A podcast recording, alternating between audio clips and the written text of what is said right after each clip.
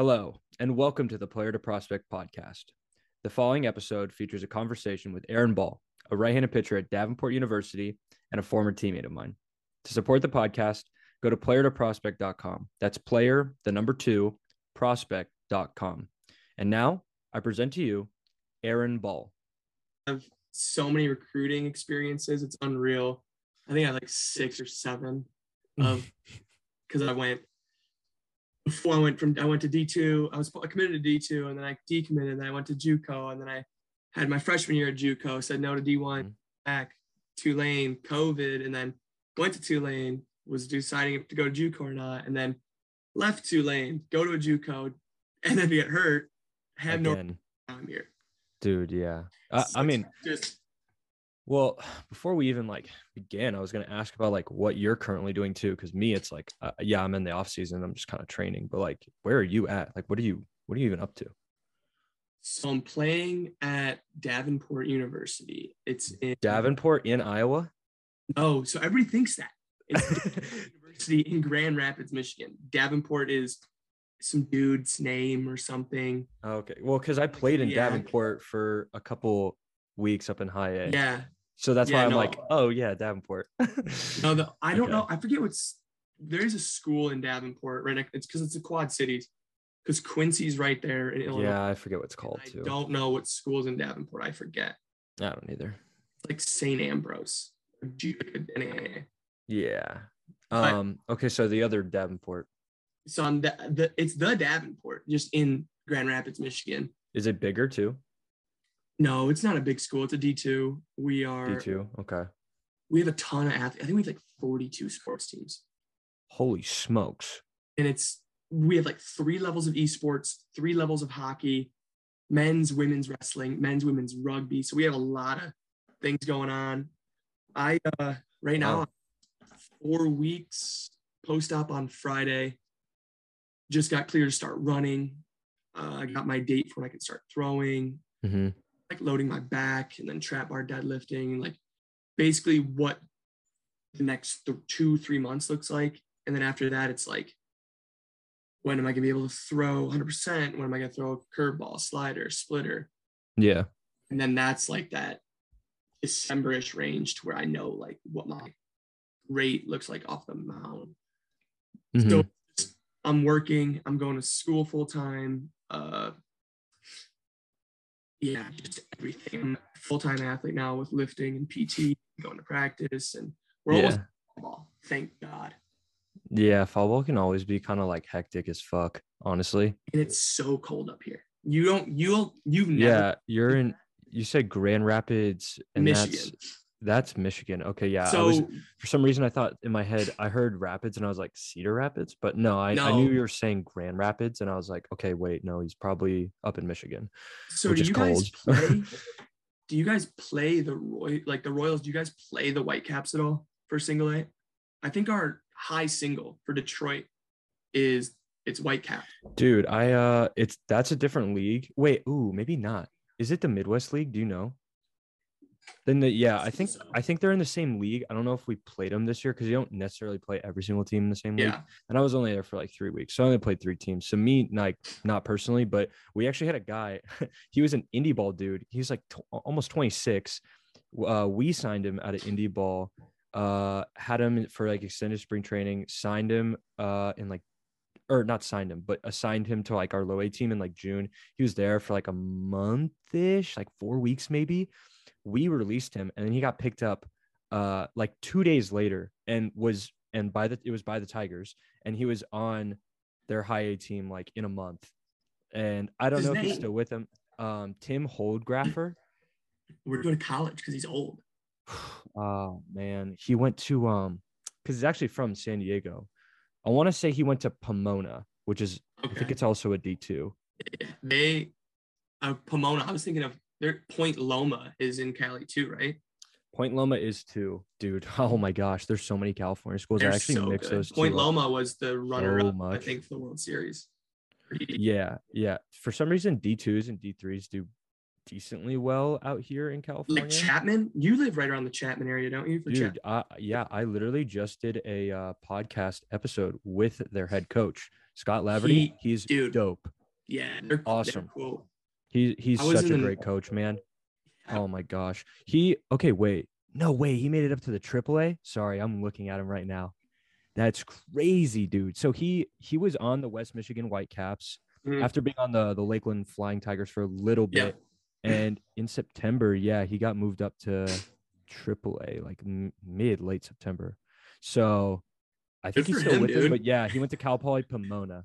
Yeah, but that, There- isn't that I know a kid that went there too. I bet you, I bet you, I know his catcher, Shane Gibson, was there. Probably the same. Uh-huh. He was there, and Shane Gibson is like a journeyman. That's a seventh year senior at Richmond. Bro, I'm telling you, the amount of guys that are, they just have the craziest stories. Uh, like in pro ball, I'm just like, I'm like, dude, there's more guys with like, you know, they they either went to multiple schools, went to or went to JUCO or got bounced and somewhere and then found a new spot and then like excelled there. Then guys who were like just you know absolute stud, like four year guys. Like, you know, it's it's crazy. No, I do know. It's crazy. It is insane It's a melting pot. This summer, I that's like the reason I met Shane, and his story's crazy. He's so old. He's 25 and a seventh year senior. I was Yeah. This summer. And it's just funny. I'm, I was coaching a collegiate league and I'm here trying to play baseball again. Um, Which one again? what was that? Which uh, team were you coaching? Oh, I was with Green Bay, which is they're the Rockers now, but they, they were the Booyah and Bullfrogs. Mhm. But your brother, when he was in Fondy, played against them a lot. And then we had Okay. brother's teammate Carson Yates from UCLA on our team. Yeah, I just I just met him Yates is my the other day. Yeah, he's cool. Yeah, he's a really good dude. And then we had we had so many just old. We had a 26 year old JUCO guy. Just from he went to USC. Oh my gosh. school. He went to USC and then went to LA Pierce Mm, yeah. just for fun, and then went to LA Pierce. And then now he's like, I don't know what he's doing this fall. I haven't texted him, but we had so many characters, just good dudes, but so old. Yeah, that's like well that I mean that's kind of like how a lot of indie ball teams are formed too. Like there's whole leagues Oh, yeah. that are just for like older guys too, and I didn't even know that was a thing, but I can only imagine what that's like. I got a little bit of a hint of that from like my buddy Tim, but uh they're all just grinders. They have to be. It's insane. Yeah, there's a league right by my house, actually, the USPBL, which is it's Mhm. teams and they play on one field and they just play each other all year round. Holy smokes. I've had a couple buddies go there and that's American or the Atlantic or the Pioneer. So they Mhm. start indie ball and then try and go up to another indie ball level and they're trying to get signed right now. So it's crazy, just that whole thing. Indie ball. Yeah. Some I I, I low key want to try it. I don't know how, much baseball I got left in me, but I told it's like I'll do one year of indie ball if I'm not get picked up. Well, I mean, your your timeline right now is in like a you're it's almost like you're in a pause because it's like it could get extended a lot farther it- like when you do the process right Yeah. of recovering whereas I mean, you and me both have probably seen guys who like get hurt and then they come back and they're just not the same guy. Um and maybe maybe they did you know the process as well as they could but like it just doesn't work out. But like there's also some guys like me where the process did kind of just work out and then like things happen and you know part of that could be luck but i know at least on my end i did everything i could to like get back and Oh yeah. You also mentioned the um this is just for you personally but like uh coming back like being clear to throw and everything like that. I remember in my eight week um kind of like reevaluation with like my Yeah. surgeon he was like how do you feel? Like honestly like do you think you can throw a ball? And i'm like yeah like i probably could throw a ball after a month. You know he's like all right well yeah like you look fine. You should get cleared. Uh but basically what the whole point is like you should probably you should be pretty sure about it like definitely don't Yeah. need to rush the process that much you know in terms of their recovery so That's where my my thoracic outlet syndrome and for everybody like oh it's just the worst. I remember when it happened, I thought I tore my ACL again because my whole arm locked, right? ugh. Hand seizures to where my pinky was touching my wrist and I couldn't control my Was it like that kind of like? It was like literally Yeah. shaking like this. Yeah, you're like, Actually, yeah, so I had TJ March 31st, 2021, when we were together at Tulane. yeah. Mm-hmm.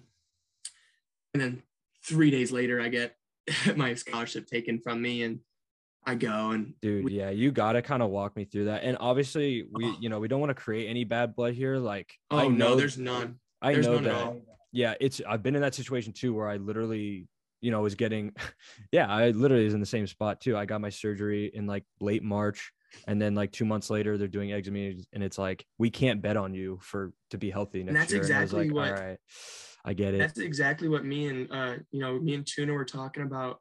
It was a very civil meeting, I still love that dude so much. Mhm, love Jay, Daniel, like there's no bad blood at all. That's good. it was just the thing where I knew I had to have that meeting, and I remember I was a week post op. I literally was a week. I walk in, Mhm. I, I gotta know what next year looks like because that was the year that the transfer portal opened up. Dude, yeah, opened up. Oh, And I and I was on a ton of money. I literally wasn't paying for school. Um, COVID kind of messed everything up. Like, I mean messed everything up. Like you came back, Braden came back, and Don came back. it's crazy. Like we were supposed to get drafted, and I was like, I was a JUCO, and I'm like, I probably should have gotten picked up later rounds too, but Oh yeah. it didn't happen. And I remember I show up to campus and I get hurt immediately. Me, I was the first one there. And I was Mm. and I thought we were gonna be able to use the the indoor thing, and they're like, "Yeah, the facilities are closed." And I'm like, "Uh, okay." Yeah, that fall was terrible. Shaka. I call up Bernsey, and I'm like, "Hey, there's a place you work at in Metairie, right?" He's like, "Yeah." Mhm. Throw one day. And I go, "Okay." You're like, ah. And I'm like, "Okay, like, that." no. And I call up Max, and that's when Max was still there, crazy. Mm-hmm.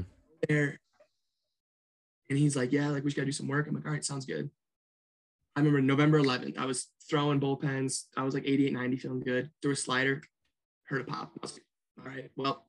Dude, I might have been there like when when I uh saw I you we were throw doing, that dude. too. Yeah, I remember you being so frustrated. I was like, dude, he. It's not like he had a bad side. Like, did he just get hurt? Like, I I, walked was. off the mound. Yeah, I I- was I shocked. I was like, what the fuck just happened? It was Luis catching me, and I looked at him and I just go, "It's gone." He goes, "What do you mean?" I go, "It's torn. I just tore my elbow." Ugh, oh my gosh, up, bro. I go up, and I don't even. Yeah, we had a trainer at the time. It was November. we were in a little bit of a moratorium. Yeah. we had a so I go in, in and I go, hey, I go, hey, we got, I have to go get MRI. Like it's torn. And they're like, all right, get MRI.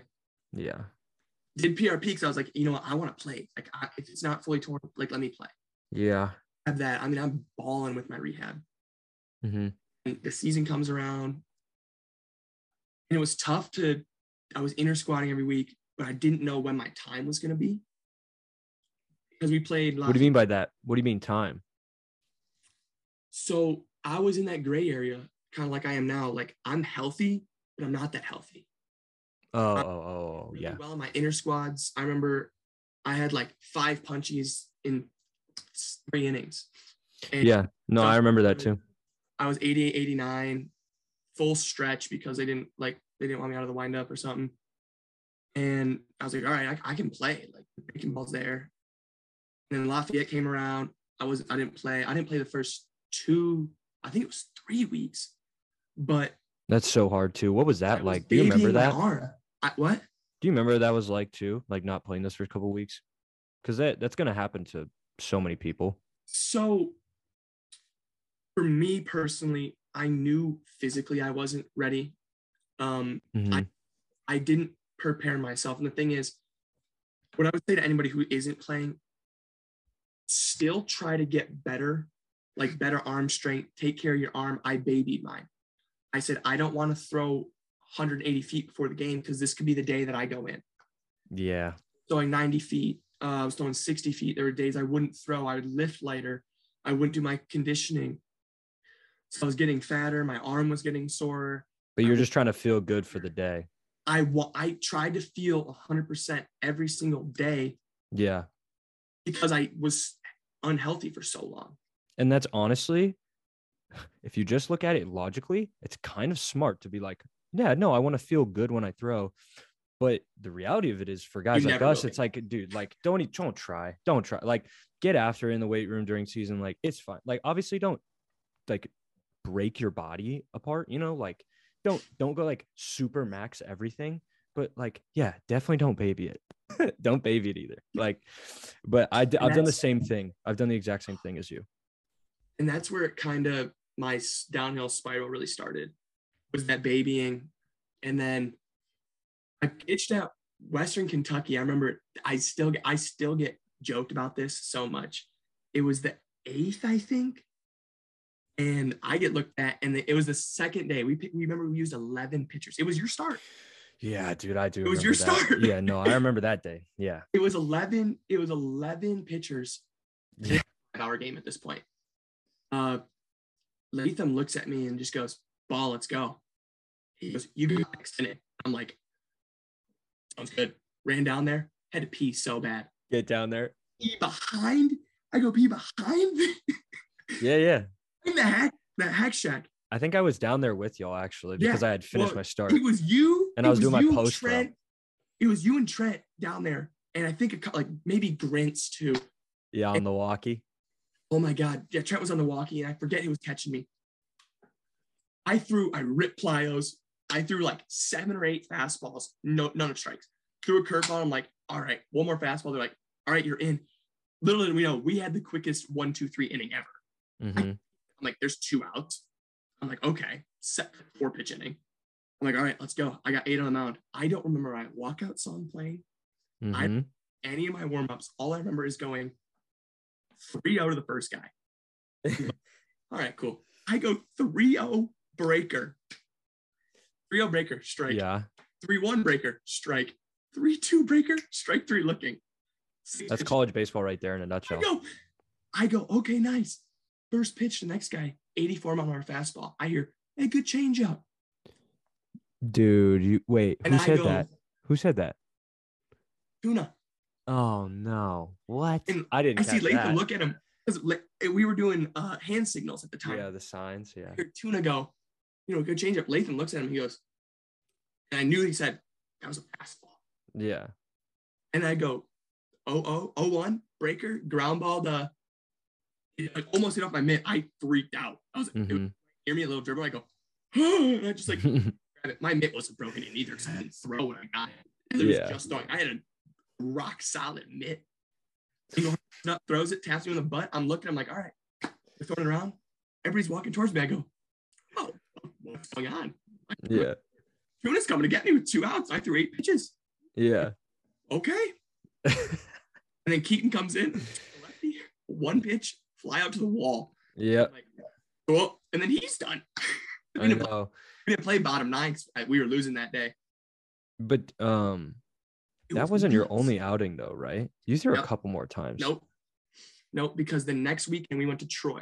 And I'll tell this story because it's it, this is a big part of the mental health with baseball. And like that's something I'm huge in because it's been, you know, really hard for me for the last two years. I've been hurt since July 2020.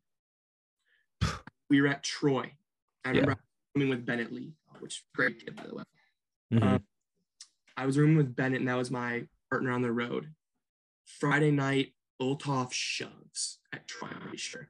oh yeah.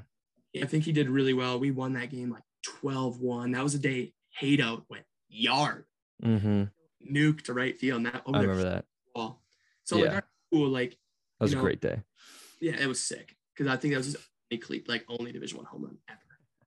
He raked in the fall, but anyways, it was it was cool. And then the next day, Don's Don's throwing. He had a good like two to three innings, but then he had his pitch count was just super high. hmm And I forget who he went to next, but then they got beat up. And next thing we know, it's like eight one. And they're they're- Yeah, I remember that game went lopsided pretty fast. yeah, in their Saturday inning. was their Saturday deal was pretty solid. And then I get sent down in the sixth. hmm Cool, like I'm good. Like let's go. Um, I was it's sent down in the sixth, and Jake, we didn't have a catcher because I think we only had three catchers. Jake Agrawal was our catcher, like on the road. hmm Where Hay- Hato wasn't playing. Luis, I don't. I think Luis was hurt or DHing. And then Ben. I don't know what was going on. It was early in the season, so everything was different. Yeah. Oh, Jake was catching me. I'm warming up. Fastball's fine. It's Robbie and Bryce down there. I throw a curveball and it hits the dirt, hits off Jake's mask, and ends up on the field. And next thing I know, it's like, hey, sit ball down. I'm like, oh. And I mm-hmm. love Jake Agarwal. That's why I was like, it's not you, dude. Like, it's me. Like, that was my bad. Like, I should have ball, but I was working on it. So it's it, it just Yeah. what was supposed to happen. And I get, he goes, all right, ball up in the seventh. I'm up, throwing. Same thing. Hey, put him down. Lane goes in. Eighth. I'm warming up next to Grints at this point. I'm like, okay, I'm 50 warm up pitches in. But if I sit down, I won't be hot. Dude, I'm that's such a tough spot to be Oh. into when you get when you get warmed up multiple times. That It happens was- in college too. Yeah. I remember Grints through the bottom eighth, and I'm sitting there and I'm just on the bench, and I'm like, I I remember Robbie gave me a second to myself. I had to walk, and I just, I almost I almost lost it, um, because I knew that I was never gonna throw it. Like I wasn't gonna throw for the team, and I was hurt. That's right when I knew I threw 60 pitches in the bullpen, and I woke that night. I was like, I can't feel my arm. Yeah. and then Bennett, who you know we have a good relationship still. We walk in and he needed to bring the loops, right? Like how we brought the loops to Ben to wash. Uh, he goes, "You need them?" And I was like, "Yeah." I scream "fuck" at the top of my lungs, and Curtis was my Curtis was my the, the room next to us, and I I guarantee he heard it. I punch the wall. I take a pillow. I'm hitting stuff and I just break down in tears because I knew that everything that I thought was going to happen at Tulane didn't. And that's when I knew I wasn't going to pitch. I was hurt. Um, I probably wasn't going to be here next year. And then we, Pretty humbling moment. it, and humbling, it, I don't know if humbling's the word because I was already so, Beaten Like- down almost. expectations were so low. I just wanted to feel the mound again. I Yeah. that like I know I'm not throwing 95 anymore, but it's 87 like and it strikes. And that's where I was like, I just wanted to prove myself, but it nothing always happens the way you expect it. And when it does, count your blessings because it, it won't. Oh yeah. and we and everybody who's been hurt knows that. Everybody who plays college baseball knows that. It doesn't always go the way you want it to. And then two weeks later, I get an MRI because Tuna goes, "You're not healthy, are you?" And I go, "Oh no, I'm not." We lost to GCU in a series, and we lost to La Tech, and then that was that. Uh, that was that weekend. I got my MRI, and they scheduled surgery for the 31st. Then a week later, I scholarship pulled. Still, but the thing is, I'm still in the dugout. But once I Mhm. portal, there was a lot of like, what are you still doing here? I remember that feeling like, oh, I just don't feel in place here because I still was thinking about coming back as a walk on, which is a preferred Mm. spot for me. Yeah. But I remember that, like, hey, like, what are you like? What are you doing here? Yeah. And I I've felt that too. I felt that at Santa After- Clara for sure. yeah, it, you just like, you're like, I'm still like, I'm still, oh, guys, we've been through so much together already this year. Like, hmm leave. We're like we're starting conference play. Like know I'm not gonna travel, but like I still want to be in the dugout for you guys. Like I still want to root you guys on. Like there's like I love you guys. Yeah. The feeling wasn't reciprocated, so I said, all right, I'm going home. I remember I packed up my stuff three weeks post op. My buddy flew down, my dad flew down, and we took all my stuff home. Mahmood and Turner and Blee helped me pack up the U-Haul I had one arm, and I left. And I haven't, you know, I haven't seen many. I I went down to New Orleans to visit in February. That's the last time I you know, saw any of those dudes, talked to any of those dudes. And that's like it sucks that's the life of baseball. There's dudes I played summer ball with when I was 17 and I love, and I've never seen because that's just how the world works. Yeah. I've dude, I mean, just hearing that, like I I honestly I didn't even think about it um while it was happening to you, but I was in the same exact position as you Yeah. where it was my first year at that school. I mean, obviously I've talked about Santa Clara enough, but just for you to hear it, I mean, I rationalized like why those guys wouldn't like like take me not that they weren't taking me in or like being supportive like they were but i understood why they were like frustrated with me and just like didn't really see like a reason to to like you know make him feel like you know if he wants to come back and stuff like that like in that or in those like couple months i i built up so so much resentment for just like not not fitting into because I've never really not fit in and I that was the first time that was like such a huge moment or not moment but like period of time where I was like I felt so different just going in every day like and I was like this is what it feels like like it feels so odd being on the outside and for me that's why I said humbling because it was like it was like there should never have eh, been like that they're on the outside we're on the inside type of thing and that might be like one of the few things like when I look back at my career in college, like I I definitely wish I like brought guys in a little bit more. And I thought Tulane, like for the most part, like everyone got along, but there were definitely guys on both team both of the years I was there where like I have I can look back and say they probably felt like they weren't like super tight or as tight as I feel like I was with with everyone because I felt like I got along with everyone. Be and then being the guy who wasn't that, I understood like, oh yeah, I should. Just, if I'm tied with everyone, everyone's gonna feel you know feel the same way as me. But that's just not how it works, you know. Yeah, dude. I it was weird because I was the JUCO dude, and we had a we had a couple. I lived with two of them, and then we had, you know, Tommy was there too. Yeah. But I never really clicked with anybody. And that was just like, and that that's what the hard part was, is, you know, I, I did a lot of stupid stuff my first semester because I did not like it was like if I came I was at a huge school. I did a lot of stupid stuff, but I you were still, enjoying yourself though. Like you you were definitely yeah, and like taking advantage of what Tulane has to offer, and no one should ever be knocked for that. And by that I mean you were like, you know, if unless I'm overstepping, you you took advantage of like such a great atmosphere of like just uh like athlete like the athlete pool is so like interconnected very social like you know it's actually kind of one big family like even though like not everyone gets along with each other all the time it's like it's still kind of like a like almost like a high school where it's like everyone knows everyone you know and it's like it's fun to kind of like just mingle around with people like just be friends with people on different teams like i always thought that was a great part about tulane like athletics as a whole even though like every athlete there would be like, all right, Tulane Athletics, you guys are being so corny, like trying to bring us together. But like the reality is like it's everyone got brought together in a very natural way. Like just by being around the school and in that like kind of hub, it was such a like family feel.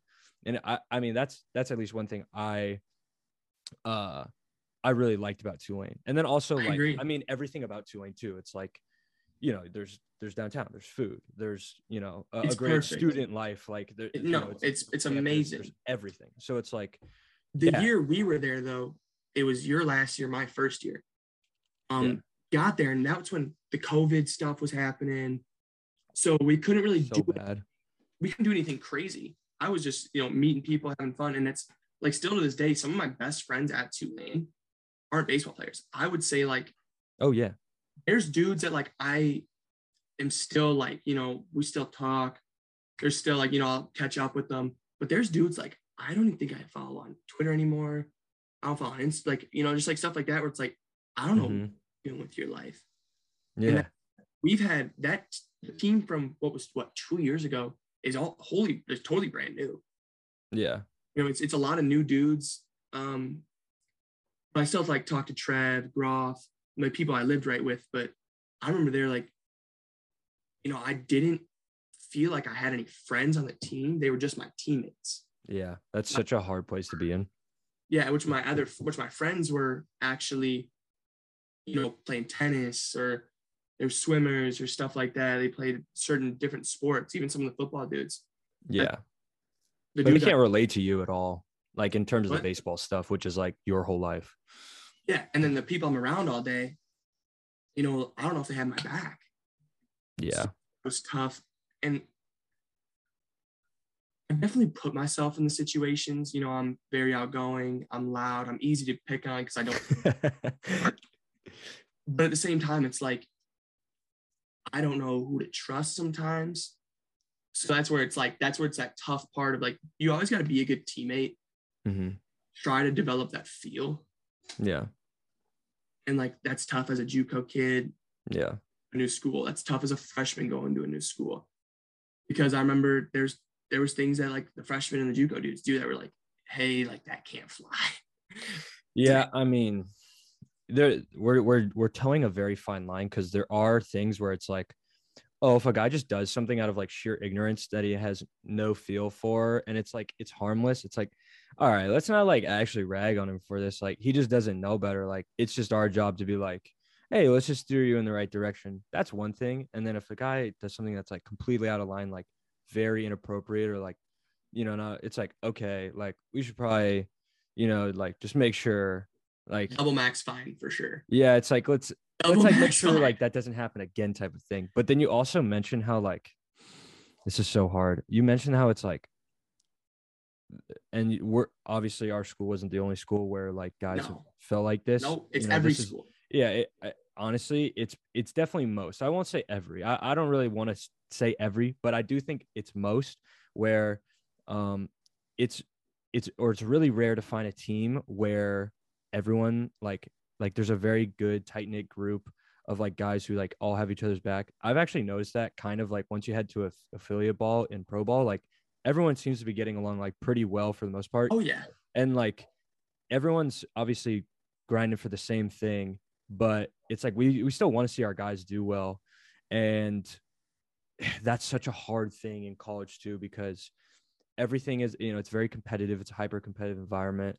It's so like results driven where it's like you know i want to be the top dog and if i'm not that then like the guy above me is the guy that i want to be like and i want to see him not do well so that i can get that spot. Like that's just kind of like a reality and it's really tough so tough in college too where it's like you're kind of also influenced by the outside world a little bit like you know like the the whole like you got to be cool type of thing or like you mentioned like you know you being like outspoken like you're you're very gregarious and like you know i'll even admit at first i would be like yeah i'd be like i, I remember other people being like dude like what is ball doing? And i i'm just there like thinking yeah what is he doing? But then i realized like that that's like who he is. Like you can't fault a person for who they are. Like you should always accept someone for who they are. So like i think you just like undeniably being yourself is a lot more frankly like courageous brave whatever the word is. Like it's way it's way better that you went at like you know your experience at tulane as yourself as opposed to trying to come in and like fit the mold you know because there's there's always people like that too. You come in as a freshman new guy it's like you're just trying to fit in like not ruffle any feathers like nah fuck that. Like you should come in and like be who you are. Obviously don't you don't want to be a dickhead or whatever but like yeah like you should be yourself and if guys aren't going to accept you for that like that's that's more on them than it is on you. And that's you know that's coming out of college. I, it's very Yeah. hard probably for young guys to hear that right now. Um but like you know if you're not if you're not harming anybody and you're just you know you're you're, you're being yourself like definitely definitely don't don't change you know for the likes of others you know it's just it's not going to help in the long run. College baseball and even pro baseball only goes so long you know so it's like there's no point in trying to please those people who don't even like care about you like in the short term at least you know uh, you know it's for suffering in the long term for trying to like change who you are i don't know that's just like a big thing i've kind of thought about like now that i'm in the position i'm currently in Yeah, and that's where like the the maturity thing comes in, right? And why you talk about how pro ball is very, you know, we're, we're all riding for each other. We all want to. There's a 25 man roster in pro ball that for the major league team. There's Mhm. it's right, yeah and then there's what 200 of you guys in the minor. i think it was 210 and Yeah, recently and it got contracted to 180 i don't think it'll get contracted again personally but i think 180 you know you, even if it's 180 'Cause You got the GCL guys. You got. Are you guys? yeah we're uh we're arizona uh so you're ACL, complex okay. league so it's like AC, yeah azl whatever you want So you got it your AZL, which and you got AZL, and you got to go slow, and then high, double, triple, and Dude. break. major league roster. Yeah, and uh, uh, our and every or most teams I think have a Dominican uh like league Oh, yeah. as well. So yeah, and they all it's do. a lot of And younger guys, but they they That's what it come would- they come in and yeah. play rookie ball too.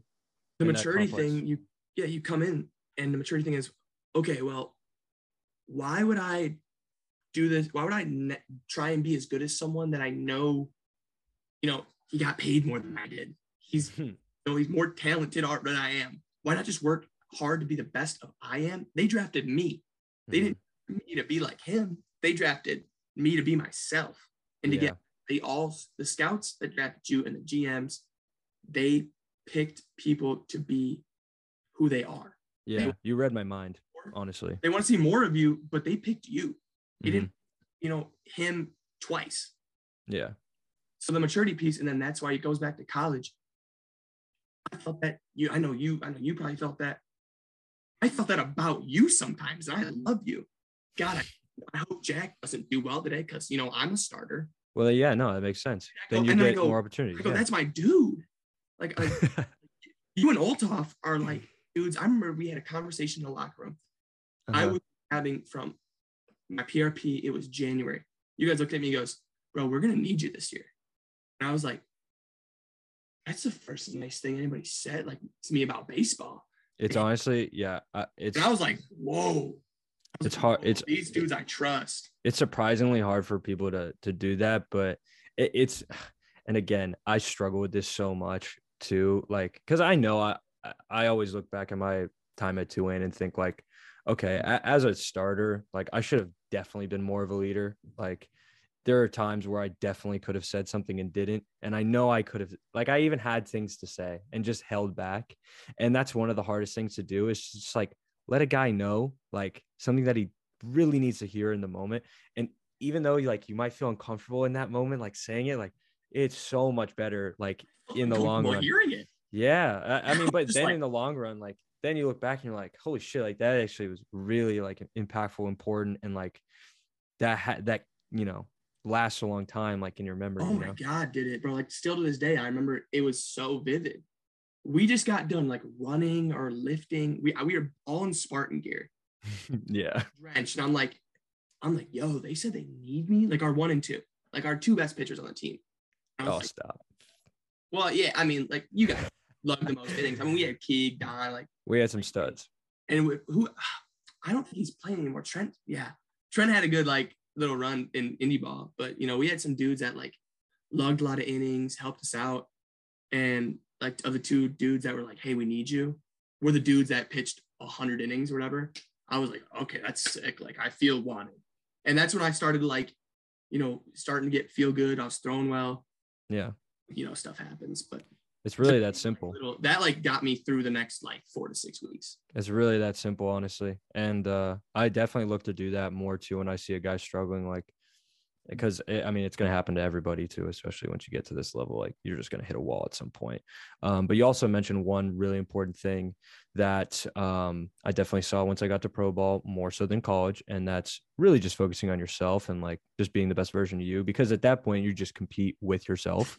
You know, you're just competing with yourself yesterday as opposed to competing with other guys, and it's way more difficult to try and compare yourself all the time to everyone else because you're just gonna you're gonna get eaten alive by doing that. Your mind is just gonna overthink everything and it's just i've done it too. I did it too once i got the pro ball too and i was like yeah I, I got worried. I was like dude these guys are so much more talented than me. Like how the fuck am i ever gonna like succeed? You know and then like but thankfully by the time i actually got around to season you know it, it was like all right it doesn't even fucking matter at this point. Like you're the guy that's in that into pitch right now not everyone else like you got to perform for your fucking self you know so it's like do this for you you know so I, I just i like that point that you hit on um i think it's it speaks volumes And that's where I think, you know, with all this, like, there's so much data now. And I'm going to take this in a way that we're talking about comparing ourselves rather than people. we should talk about data Stats, you compare yourself to other people, but you can also compare it to yourself time before. mm-hmm. A lot of times it's like, dude, I got a 2 1. This guy's got a, 4 6. Why is he getting called up? Something like that. Or like, why is he pitching on the weekend? Or why Yeah. the scholarship? And you look at, we both throw 89. Mm-hmm. we both, you know, we both throw hard, like what, like, and especially in high school, and this is for high school dudes. Don't compare yourself to the people that go to different high schools, that go play for Mhm. football teams. Their parents have more money than you. They're bigger than you. They're stronger than you. Just worry about yourself. I personally Totally. think I was playing college baseball.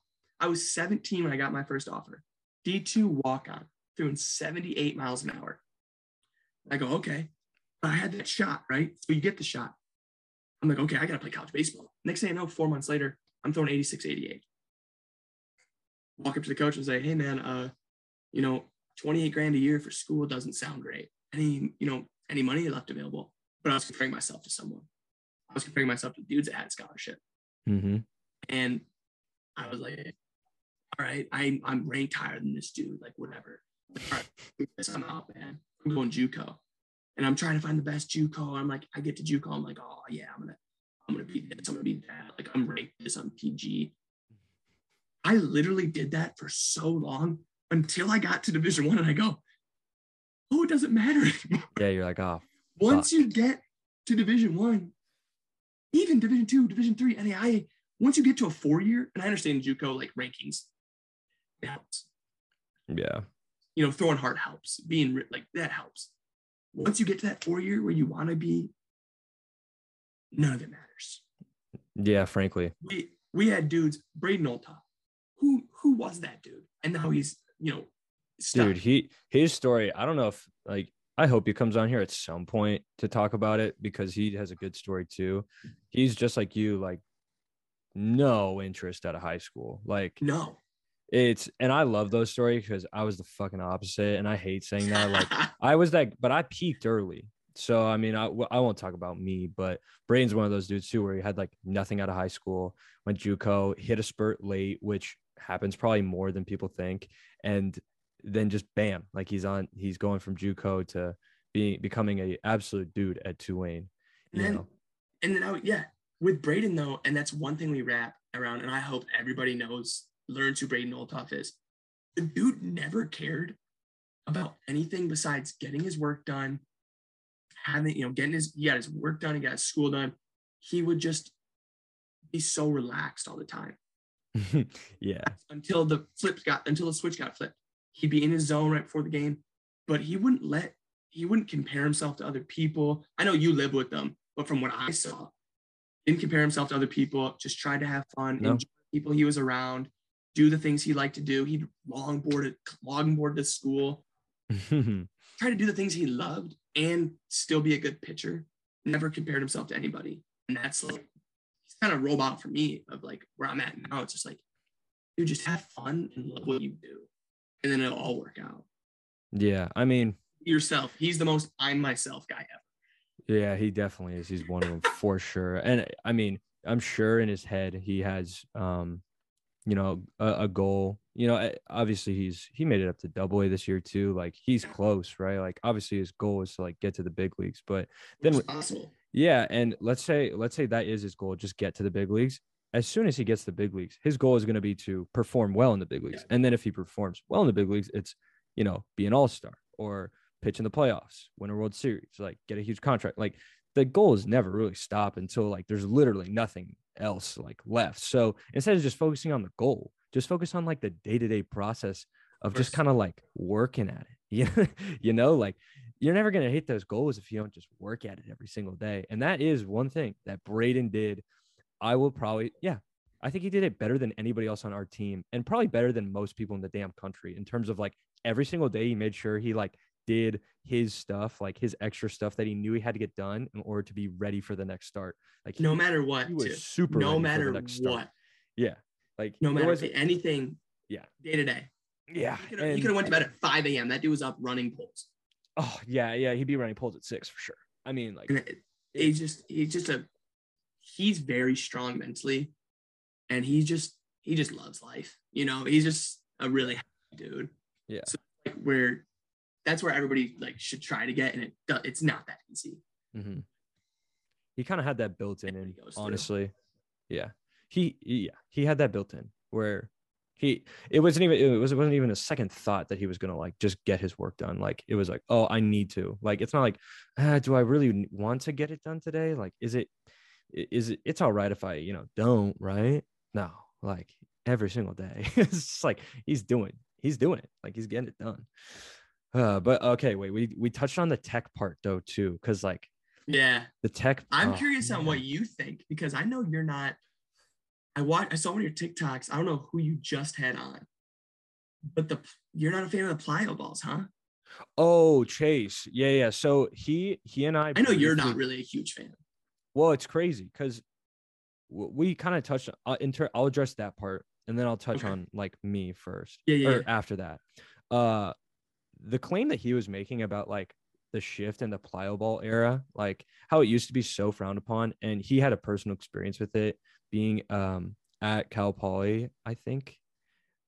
I think it was Cal Poly, and he, for whatever reason, you know, like uh went to driveline came back and like was doing a lot of plyo ball stuff and they were like whoa, whoa like what is this? You know i just don't think they really agreed with it.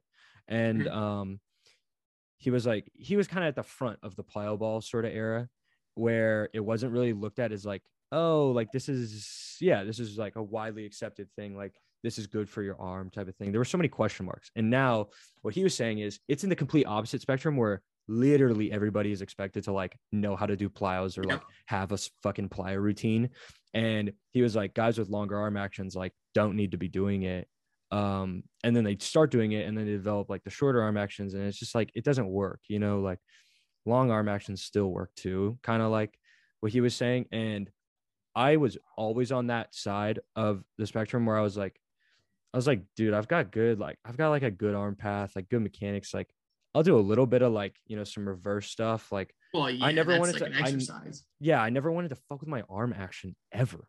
And since I've started pro ball, I've I've started doing a lot more plyos because it's really more uh, of like a lower half patterning thing for me. yes, Um, yeah. that's I the argument I make, and we'll get into that. Keep going. yeah. So, um, I think if you do plyos right, if you have a, a- a good sort of like, um, not a way of doing them, but like if there's a reason that you're actually doing them, and it's not just like, oh, I'm just trying to throw like the heavy ones to you know gain strength and the light ones to gain arm speed, and then be able to like pull down into a net like super fast. It's like, all right, all right, like that sounds great it's like is that for you though like that's definitely not for everyone i'm still on like the page where it's like it's not for everyone you know like everyone can find a benefit out of it Yes. but not everyone needs to do them like all the time or to the level of what i think like some people do them and like it's kind of unnecessary so I'm I'm huge. So the reason I'm so big on it, and it started when I was in high school. yeah Did a horrible way. Like it wasn't. It was so early. I was what 17, so still like the climb of driveline. Yeah. Uh, I was doing like rockers and walk-ins, and then just throwing heavy balls into a net. I didn't know how to do it. All I know is that I did get stronger. oh yeah UCL hurt. I had a UCL strain. Mm. Okay, but I was throwing hard. I was throwing really hard. It's like I jumped 10 miles an hour in literally five months. yeah you're like this type of training Right. helps your arm Lifting. So I started taking it seriously. So I was like, okay, driveline. Stop doing it. But when I go to my senior year of high school, have a great senior year, but velo's dropping. And I'm like, all right, come fall when I go to school, I gotta start throwing plyos again. Winter comes around, throw plyos. Mhm. Next thing I know, I'm at 94. But I'm going yeah that's stronger. crazy I'm spurting. So I go, okay, my plyo routines are great. Yeah, like my arm doesn't hurt, whatever. I was ridiculed at junior college as well because I started doing it spring of my freshman year. My coach was like, "Yeah, well, like, what is this? Like, what, what are you doing? Like, no, it's not good for your arm." yeah I, I was the dude that threw 52 innings, like, which is not a ton in junior college, but 14 starts. no that's pretty good yeah I threw a lot in JUCO. I go do it in the summer, have a 2.8 ERA in the Northwoods through 44 innings. Mhm. That's when I had, you know, that's when really I was starting to peak and everything. But the plyo balls ended up hurting me because I had TJ and I go, okay, I need to shorten my arm action. It was my arm action. No, it was the load. It was the lack of load. It was the not recover. It was all that that blew my elbow out, not my Yeah.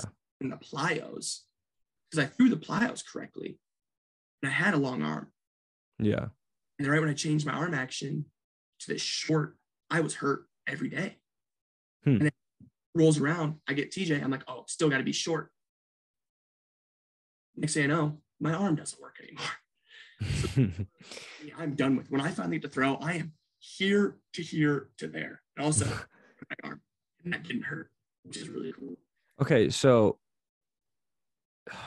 you know what? I, okay. I'm not changing it, I guess, on the spot, but like it sounds like to me what plyos really is. It is a, it is an exercise for your arm that not a lot of people do. So like when you get first introduced into the plyos, um, there's like that adjustment period. Your arm kind of has Mhm. to adjust, you know, to the volumes or the weights or just the the level of throwing that you kind of up yourself to, and it can expose a lot of people's arms. Not necessarily because their arms are weak, but maybe because they're moving their body like inefficiently for their arm. Because that's so funny. Max actually said this to me uh while while he was still at Tulane um a while back that like wherever I'm like feeling pain or whatever, like usually that's not the area that needs like the Mhm. work. Like usually it's something else that's causing it because obviously everything's connected. So anytime I would do plyos and feel like pain, I'd be like, oh man, like this doesn't feel good on my arm. I'm definitely like like plyos are just not good for my arm. Like, but then I realized it's like, no, dude, you're like you're literally flying your front side and like your arms coming in like way back here, like a fucking catapult, like and your elbows dropping and like all this shit. So it's like, no, I just like did plyos incorrectly. So like, and for full disclosure, like fucking everyone does plyos in like pro ball now too. Like, like And, not- and okay. everybody still kind of does it wrong. But that's the thing. You can't ever have perfect mechanics. So yeah, to do it wrong when it's a drill. yeah, yeah. See, like, Me, I I rotate my trunk and my arm at the same time, and I always kind of have done that. And I work to try and get hip shoulder separation. But I'm a big dude. I don't have much T spine mobility. I might now after surgery, but yeah, don't much. I didn't have much hip shoulder separation, but I still threw 95 yeah, because I had good timing, good sequencing. My arm was on time. yeah, But then eventually I did get exposed and I got hurt. I got yeah, exposed. I didn't do the proper things to fix it, such as, you know, better T spine mobility. And that's like about it, better hip shoulder. hmm So that's where I was lacking. And then I got exposed. I got hurt. But I'll still die on the pedestal. But ply- plyos and the drills associated with it, janitor throws, uh, step backs, drop steps, are all good for you if you know how to do it, how much to do it, and yeah, to do it in like a velo phase and a strength phase. yeah, You gotta know a three month, six month plan with it. yeah. It- You got to be careful. You just got to be Do it one careful with them. Yeah, you can't just go out and like buy, you know, buy a whole set and then just like throw them all like into a net. Like, yeah, you got to have a good plan with them, You which also is gotta go someone who's trusted with it. I know I have a guy back home who's young dude, but he's trusted. He and I trust him with it. He's done a lot of research. He knows what he's talking about. Mhm. From the driveline guys, the P3, Cressey, and all the other big ones. Information is just a constant flow. Mhm. where they say something, Cressey agrees, Cressey doesn't agree. But those big dudes that have those platforms, the trickle down effect. So yeah, still consuming the same information. So it's possible for everybody to be able to be knowledgeable, but you want that trusted person to be able to guide you through it if you aren't knowledgeable. Well, that's also one thing about technology that is like really beneficial for us now is we can literally like throw a band on everyone's arm and say Mhm. like, "Oh, your elbow is experiencing too much stress when you throw it like that. Let's try to change that." Or You like use pulse.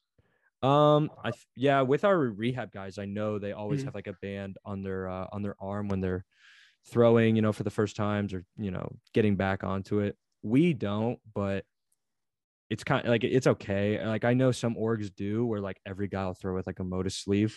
Um, like the Reds, I know do that because Don has talked on this uh, about that. Um, I understand though if I don't like if I, if my arm doesn't hurt, like if my arm feels good, like it's it's okay. like, you know, so um I agree with both because I have the Oura ring, right? So I measure mm, I sleep, I measure uh you know how many calories I burn. I measure just my recovery overall because it does it also it also does data that it gets through my body. yeah. Same But there's sometimes I just don't let it charge because I don't want it to tell me that I'm not ready to go. I need to tell myself that I'm ready to roll. That's funny. Pulse. I know that I had a buddy who at JUCO last fall who was like, "Man, my arm doesn't feel great," and throw like crap. And I was like, "Bro, don't wear that one day." I was like 88, 89 that day. He goes, "I feel good." I'm like, "Okay, throw the thing on." He goes, "Oh yeah, it doesn't say I'm supposed to feel good." Like mind over the body. Mm, I think the mind controls the body. yeah. Who says that? I forget. The mind Oh, that's a that's a tuna. That's Is a that a tuna? right there. Yeah. Absolutely. That's hilarious. And to hit on tuna, side note, we did a drill called Toda Inada. Do you remember that? Oh yeah. We did that drill here, and I go, I had a, I almost blacked out. I was like, I go, I thought I was like landing. I was like, at the Travis Jewett drill. Mhm. But like, it was hilarious. the mind organizes the body, and that's very. If the you don't need the technology every day, it's so nice to have because we like to quantify things, yeah. but it's just not needed. It's good for measuring and it's it's good Super for good. Yeah for people to be able to like analyze and like keep you healthy and stuff but uh, uh, unfortunately not every program has it once you hit the pros it's like there's people that are literally like their whole job is to just like keep track of all this stuff and like you know let you know like what you're doing Yeah. right and wrong um but for like a college guy or a high school guy it's like yeah look into it just to like maybe get a sense of who you are as a pitcher but like yeah like you were talking about the example of like oh my arm like it's telling you that your body doesn't feel like good it's like no definitely listen to like what your mind is telling you like it, it's Especially for the high school dudes. it's gonna be way more high school impactful. dudes and the JUCO dudes. Mhm. they're still trying to get somewhere that, that they need to get somewhere. High school and JUCO dudes, you don't need it if you throw 78. You don't need it if if anything. You need to eat, sleep, don't do anything stupid, Mhm. strong, let that arm work, and just keep working. There's a lot of dudes that are like, buy the plyo set, they buy the driveline pulse, they buy the shoulder tube, and they don't. They eat cereal in the morning and then taco at night, and they don't lift, and they're 175 pounds, yeah and they don't know how to use their body. that's You- another big one Row yeah before you need the plyos, before you need the shoulder tube and everything, before you need the pulse, or you need to get, I need, to, I need my numbers on the Rapsodo. Oh, you need to throw, you need to throw 88. You got to throw 90. yeah You got um dude yeah uh, it's um it's taken a long time well i mean i guess this has always happened but addressing your weaknesses is like that's like step one of like it's pro so ball hard yeah it's because it, you know everyone's like you know play your strengths like do what you do well like no one wants to like do the the mobility work that they do that fucking hurts or yeah or like do the extra stretch work or eat more than they'd like to because they feel like it they don't believe in that like that it'll help.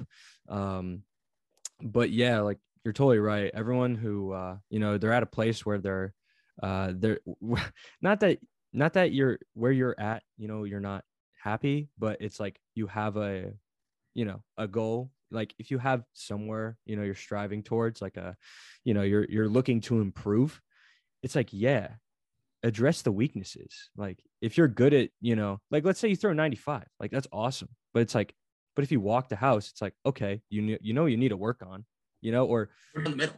yeah yeah it's like um or yeah you, you know you throw strikes all day but you throw 84 it's like okay yeah you definitely don't need to be doing like you know flat grounds and like working on your pitch mix all the time like extra it's like you're already good at doing that like you know you're good at doing that like you obviously need to like just get bigger like you need to address the fact that you're weak or maybe you don't move efficiently you know so Is that is it like that in pro ball? So that's something I say I know a lot about. You know, I know a certain amount about the draft and stuff like that.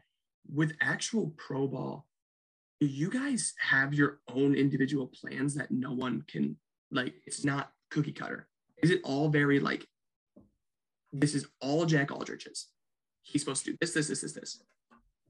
Oh, Here's my- here's my off-season program right here. I mean, these are like pitches that I throw. These are all comments from people uh, in the organization, like things they want to see me do in the off-season. These are my like five goals I have right here. I have uh, things I would do every day, like in my little skills camp thing with individualized movement and plyo patterns, uh, like throwing. Um, yeah, and like yeah, so like for me, for example, mine was um, we were we were working on mechanics, working on moving better. Like Yeah. like for me, they're like yeah, like we think you're plenty strong. Like, you know, you're, what does it say here? 211. You know, I hover around 210, 212. Like, you know, I don't have You're to. strong, dude. Yeah. Like, I, I think they're like, yeah, you're, you're strong. Um, obviously, you throw fucking strikes out the ass. Like, you know how to pitch. But it's Like- 89. They're like, well, yeah, yeah. And they're like, you don't move well. They're like, yeah, we can just clearly see that like you're not moving as efficiently as you could. So it's like everything you're doing right now, it should just be geared towards that. So like everything I have here and the you know what I was working on Arizona once the season ended for a couple weeks, like it was all just geared towards that. And then the guy next to me, you know, he's working on pitch design. And then the guy next to and then the guy, yeah, the guy next to, you know, him, he's working on uh yeah, just like uh command. That was it. Command. Yeah. Put it in The guy throws 98. You throw but 100. Command Throw which is in here. crazy too. We actually had a guy, he, you know, toward the end of the season, he'd be like 93, 94. And then once he got to Arizona, did a couple weeks of like, you know, some plyos the right way and just kind of moving the body differently. Like, not only did his command go up, but he was hitting like 98, 99 in the pens. And we're like, but he he used to be, you know, a guy like that who could like hit those high numbers and then he kind of lost it. So it's like, yeah, if you just get like that hyper focus on like, you know, the things that you're you're sucking at, like it can yield some some great results quick. You know Will Klein? Yeah, I do definitely. That dude throws buzz. Oh yeah, he does. Throws He's- absolute cheddar. Yeah. Wait, did you play with him yet, or is he in double?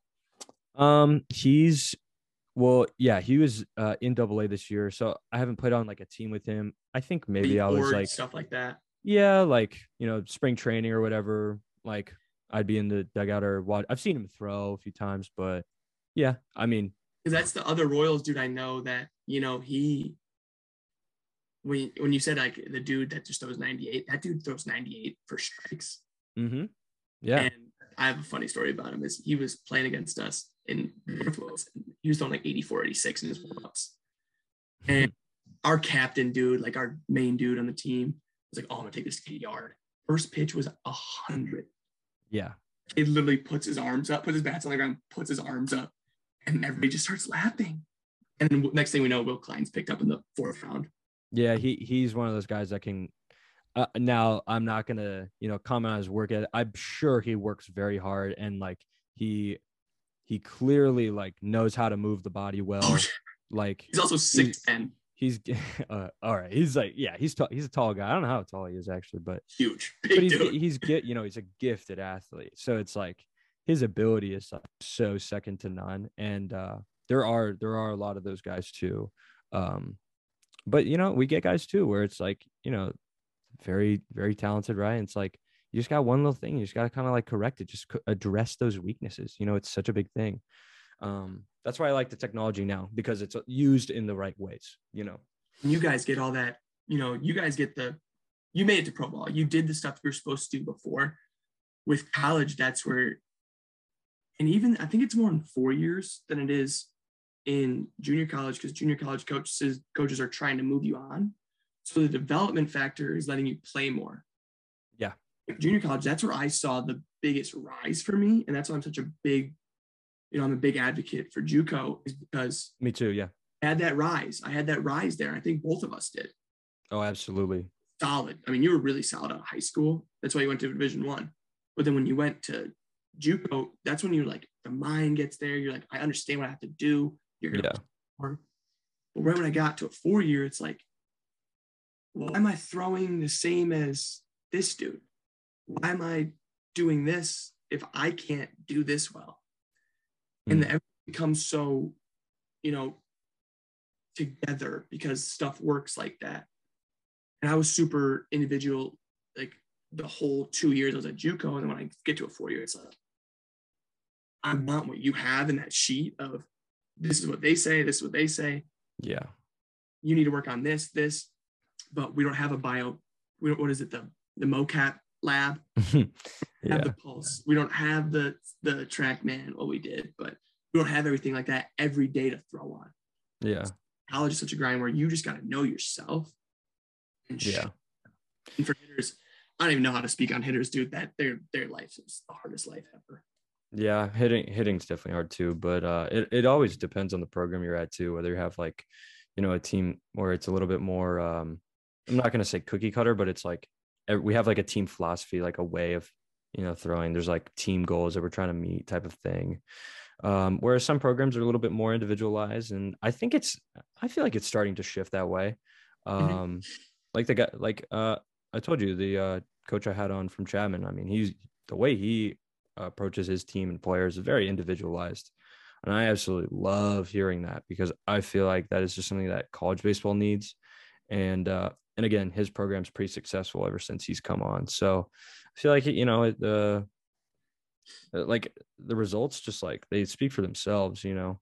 Um, but yeah, it's it's so it's so hard to to navigate through such a performance based just kind of nature that is college baseball you know it's it's all about winning team wins you know and focusing on individual development is it can always come off as like egotistical or selfish but you have to kind of take that you know into your uh you know, that has to be something that you like take charge of because um i'm sure you remember this like daniel latham fucking love daniel latham.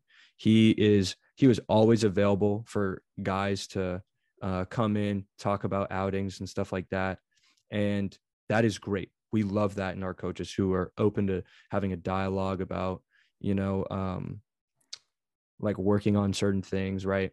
But in that you know the coach has to invite you know us to be proactive about it as opposed to like oh no the whole the whole thing is about it. You know it's not it's not like everyone get would do that. I came in and talked with daniel a couple of times you know and that was probably being proactive uh or more proactive compared to other guys you know like i'm sure a lot of guys just like never went in you know Like, be there as much as possible because I just wanted to play. yeah see like that right there there, dude. I was in that room every day. Not yeah and that's important but like with Core and Tuna and Jay, Mm-hmm. saying like what up, and even like Curtis, just uh, trying to show face. hmm That that to me, like those are the kind of guys that I would want in my program is like guys that just want to get better, as opposed to guys who are like just thanking the Lord that like practice is done that day and that they just like can go home and like you know just chill in their like dorm room or some shit. We you had know, a couple of those, you, but you know, you know, Every team is gonna it have always happens. every team- like, every team will have that. Yeah. Oh, dude. There's, I mean, yeah. There's, There's there's guys like that at every single level. Like we're, you know, people are like, you know, they play baseball, but they're like, you know, they're they're so happy when it's over. You know, at the end of the day, and you know, it's it's fine. I mean, I think those people will get what they want out of baseball because it's what everyone gets. You know, and that's all that they want is just kind of the standard. But and if you want to like really improve in college, I mean, you've you've definitely got to like take the bull by the horns. You know. and that's and i found you know with the improvement you're not going to be able to do your own weight room stuff you're going to have to do what the weight room is but have that dialogue with your strength coach your pitching coach have that Mhm. dialogue head coach even like hey like i need i just need you to understand where i'm coming from and if you say that it's dumb okay like I'll, I'm, it's fine Yeah. Like you got to be, but you know what you can control? Your mobility, how much you're throwing, when you're throwing, what type of pitches you're throwing. You can work on your development outside of other things besides your throwing program and your strength. That's mostly what they'll have for you. There's so yeah. many you can do to develop mentally, even where Oh my gosh, yeah, we haven't even talked able about to play. that. Like you'll you'll play Yeah, if you're just mentally tough enough. You throw strikes. You do what you're supposed to do, but that's when it's like you go home for Christmas. You got to make sure you do the right thing. And then summer ball. Oh my God. I remember, I remember you in summer ball before you got drafted. Like Oh yeah. Newport, right? For Mhm. Yeah. three weeks. Hmm you're like, okay, I still have to like shove and be healthy and lift. Like, Yeah. what, 20th round pick? Yeah. I remember when I was, I was actually in Nashville when you got drafted. I was like, I was pretty stoked. But I, uh, I, you got, that's the thing where like, you have to grind when they're not, when you're not supposed to. yeah. Supposed to be chill. Winter's supposed to be chill. That's where you make those big jumps. Mhm. It's where you're just trying to stay healthy and trying to compete. Yeah, I think I mean you you brought up the winter. That is that is probably one area that a lot of guys are like, oh, thank God I get to be home for a couple weeks. You know, I mean, we had dudes going to like chill. Europe. I remember we had dudes going on vacation. I'm We like, can chill. And it's like, yeah, like whole it's like, bro, I'm facing live hitters right now. Like. I'm getting my work in. I'm getting fucking polished for the season right now. Like, what are we doing here? You know, like why isn't isn't everyone doing this? But right when you come back, right when you Yeah. come back, we had, there was no snow on the ground. In, in New games, games, games, It was- we're playing right now. yeah, games. Especially when you I'm go to going. a southern school, people always do that. Especially in Michigan. I know you're not. Um, you're someone who has beautiful weather year round in you know, Los Angeles. Yeah. Here in the northern states, anywhere above, anywhere from the bottom of Ohio up, I want to go south. I want to go play in the south. Make sure you actually want to go play in the south because you you play every day. It will Yeah. be January 17th and you will be playing in 60 degree weather. Yeah. Make sure that's what you actually want before you go do it. Mm-hmm. Not it's not everything it lives up to, but it's so awesome at the same time. I mean, it's it's make sure you want to do it. And that's why I tell people it's a lot, but it's a lot of fun if you want it bad enough. Yeah, definitely. And oh, you brought up the mental side too. I mean, yeah, well, I remember just being told, you know, as a freshman in college by a couple of fifth years who are now pros, um, that like it's such a doggy dog world, but also like if you're if you're always if you're always, you know, if you're always on top of it, always like going for doing something, just doing something, you know, like you don't lose that sort of um that day to day kind of like, yes, I'm getting something done, yes, I'm improving. You're gonna you're gonna just see results eventually in the long run. Like you'll see them. They'll they'll get there. But it's that it's kind of like the um what is it called? Delayed gratification. It's like that, Mhm. you know? And for the mental side of pitching too, it's kind of like that that too. Like you may struggle all fall, right? Like you may struggle all fall.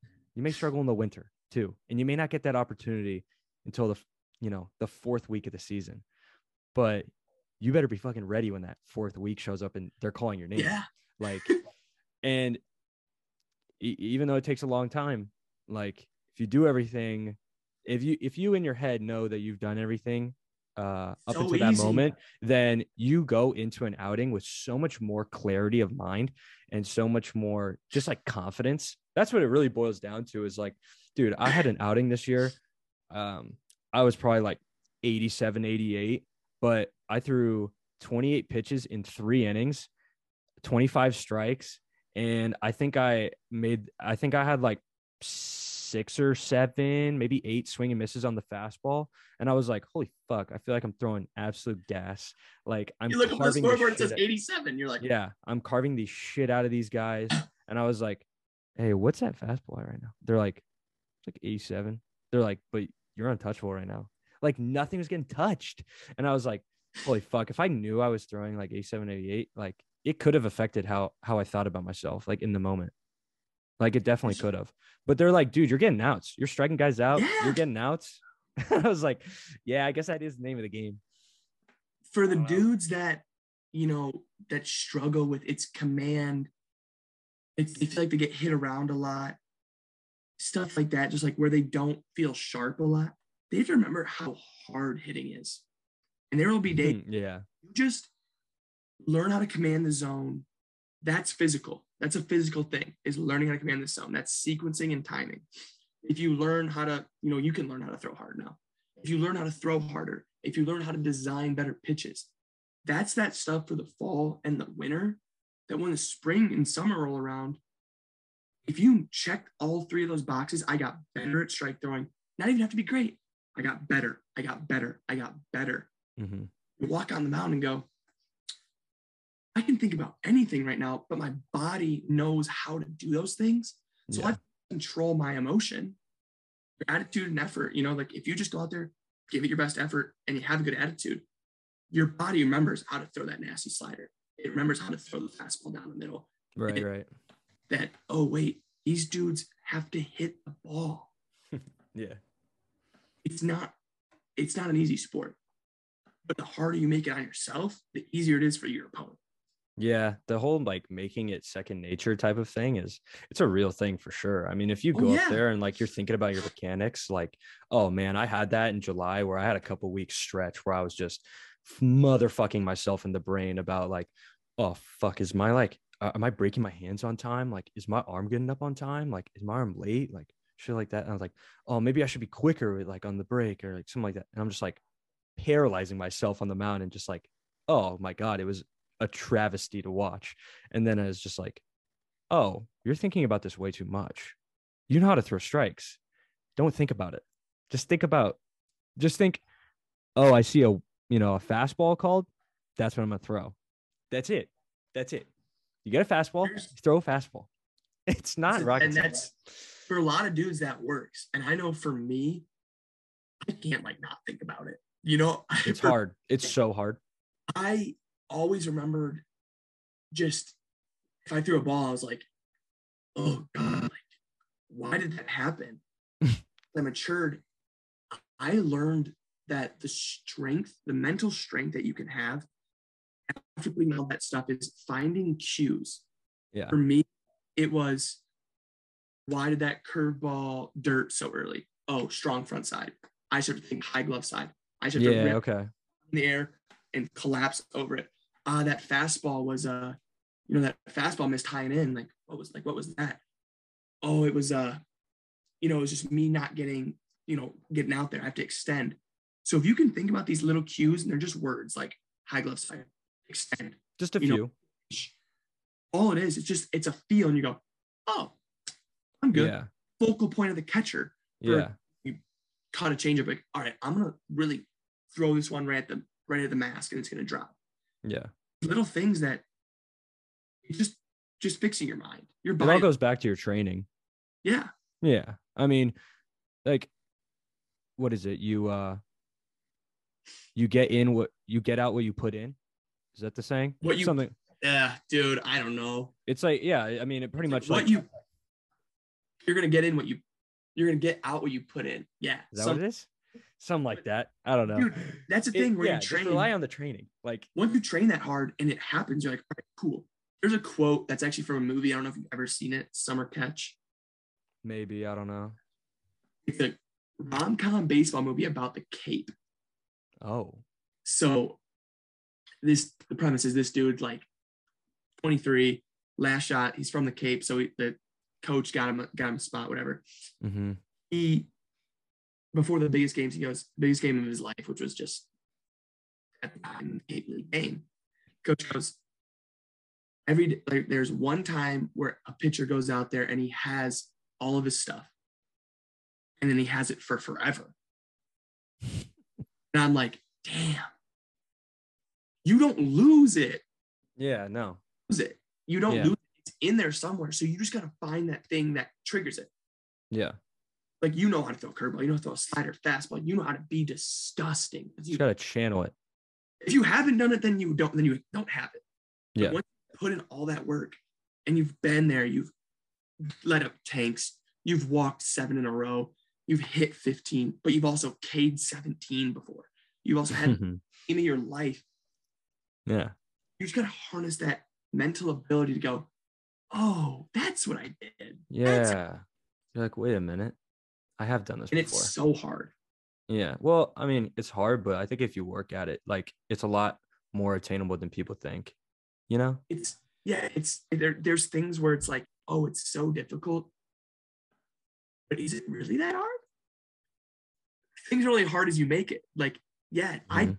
like doing eccentric lifts. I don't like, you know, going on runs, sprinting. I don't like doing all this stuff. I don't like throwing every day. I wish I could go hang out with my friends, blah, blah, blah.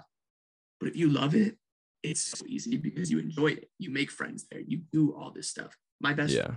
train with. I Yeah. literally have best friends that we started training with. Best friends like I'm gonna be in his wedding, and I didn't know him until I walked into like our, like, our training facility.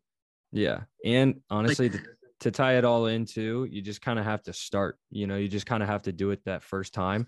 And then you'll realize like the next time is just a little bit easier.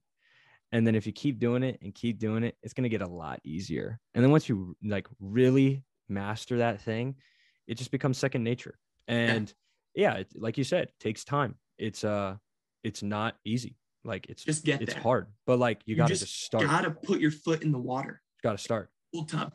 It's like a cold tub. We know. about- Yeah. Yeah, you, You gotta hop in that thing. You just gotta go. Just jump in and have fun. Just jump in that thing. Open minded. Walk in the door. I remember there's times where I'm like, do I really want to go throw right now, or do I want to play this video game? And I'm like, Aaron, fuck. get in the Like, car, Aaron. You're like, go throw. Once you start driving there, you're gonna feel great. yeah, you're gonna yeah. Hair. you're- Yeah. Just do Um, it. Literally just do it. Yeah. Do it. Dude, that's a great video. Oh my gosh. But it, Oh my god. It's but so yeah, true. I mean, it- yeah, it's so true. Um, okay. We've we spoke for a long time. I want to ask you one non sequitur about uh something that's not baseball related. Um get your get your NOLA thinking cap on. Do you have a favorite NOLA eating spot? Oh yeah. What is it? Oh, can I do a top three? All right, yeah, give me your top three. So, and they're two of them are on the same street. You know a lot about one of them. Okay. I would say my number one was Camellia Grill. Absolutely. So fucking good. So, and for Camellia, it was just the options breakfast, lunch, and dinner. I remember me and B Howell went there a lot. Uh, Mhm. Anybody that came and visited was there. Oh yeah. Second, for like a quick, but still so expensive, Milk Bar. Yeah. Yeah. Milk It's Bar sandwiches were so good, but they were $14. yeah, yeah. Not a college And then- budget thing. And then I remember the first time I, my dad came in NOLA, Uh-huh. Vegas. Or Wait, Miss where? Desi Vega's. I don't know if I've been. Dude, you have What the f- wait, what the fuck is the Desi Vega's? steakhouse. It's the steakhouse. You gotta have two. Where is it?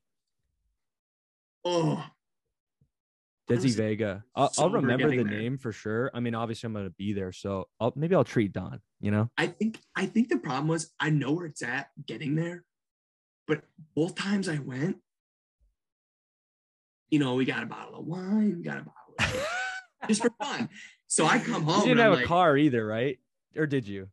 Did you have a car? I had a car. I drove down from Michigan 17 hours, bro.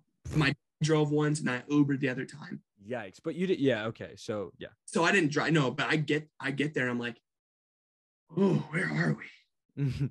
And I get and then but the thing is we always ends up at we always ended up at bourbon or something like that. So it was like Desi Vega. Is it toward downtown though? so the Mr. John's, I think, is like Metairie, which is actually I heard better. Ask Losho, because Losho's a native or Burnsy. Yeah. Yeah. Yeah. They Mr. John's and Desi Vega's. Dude, it was on the wall. Desi Vega went to like, I think that's a dude's name. He played baseball at Tulane. Oh shit. Okay. Go to the field, I you'll see know. Desi Vega's. It's a super great steakhouse. But dude, Camellia Grill, and that was like for the quick food. Yeah. There's- They're really great places. That's what I love, Nola. Yeah. For the quick food milk bar, Camellia for like the any time of day, Mhm. feeling frisky, and I have that bag. Desi Vega's. I use my per diem money on Desi Vega's. Oh come on. Who doesn't? Who doesn't use their per diem money on some No, I great think- food? I think CJ Whalen bought a TV. Dude, yeah. See, oh my god, I'm gonna have CJ on too because he's literally a coach at Delta now. Dude, he's he he has a kid that's going to LSU. CJ's CJ's a great mind. And I feel like me and CJ are very similar in a way, and we got along really well. Really outgoing dudes. Mhm. We're always ourselves. Yeah. CJ. CJ's such a good dude. Yeah, I, want to have him on too. I want to go to NOLA so bad. So if you are there around like December and I got a break, I might have to come down and say, I mean, I, I leave like mid December ish. Dude, that's when I get off school. I know, I know. That's I know. I think everybody's gonna be gone though, so it would be a different time. I don't know. That's where it's so. yeah, yeah. I wasn't playing, and I went and visited in February, but I just gotta see everybody, and then I gotta. I think I have to, and then yeah. I Camellia Gray one more time. But Yeah. You gotta have Camellia. For a minute. So I, I know you're gonna have to edit all this too. So I just want to say, you know, you're a great friend. This was a lot of fun, and hope that you guys come play in Western Michigan in like April or May. I hope you're in high A so that you can so I can come see you. hey, me too. I hope my Free tickets. Come on, put me on the pass list. Easy, yeah, for sure. Come on. With that, I mean, fucking Aaron, thank you so much for coming on. I hope you Thank know our you, man. listeners. Yeah, I hope our listeners can get something out of you know the the story that you have, like just all the wisdom you've brought. Um, I, I know I did. You know, just hearing from you. Um, so last thing I'll just say thank you, you know, to you, and then yeah, just thank you, listeners. You know, um, because it's the reason we you know we do this. So, um, yeah, that's gonna be it, folks.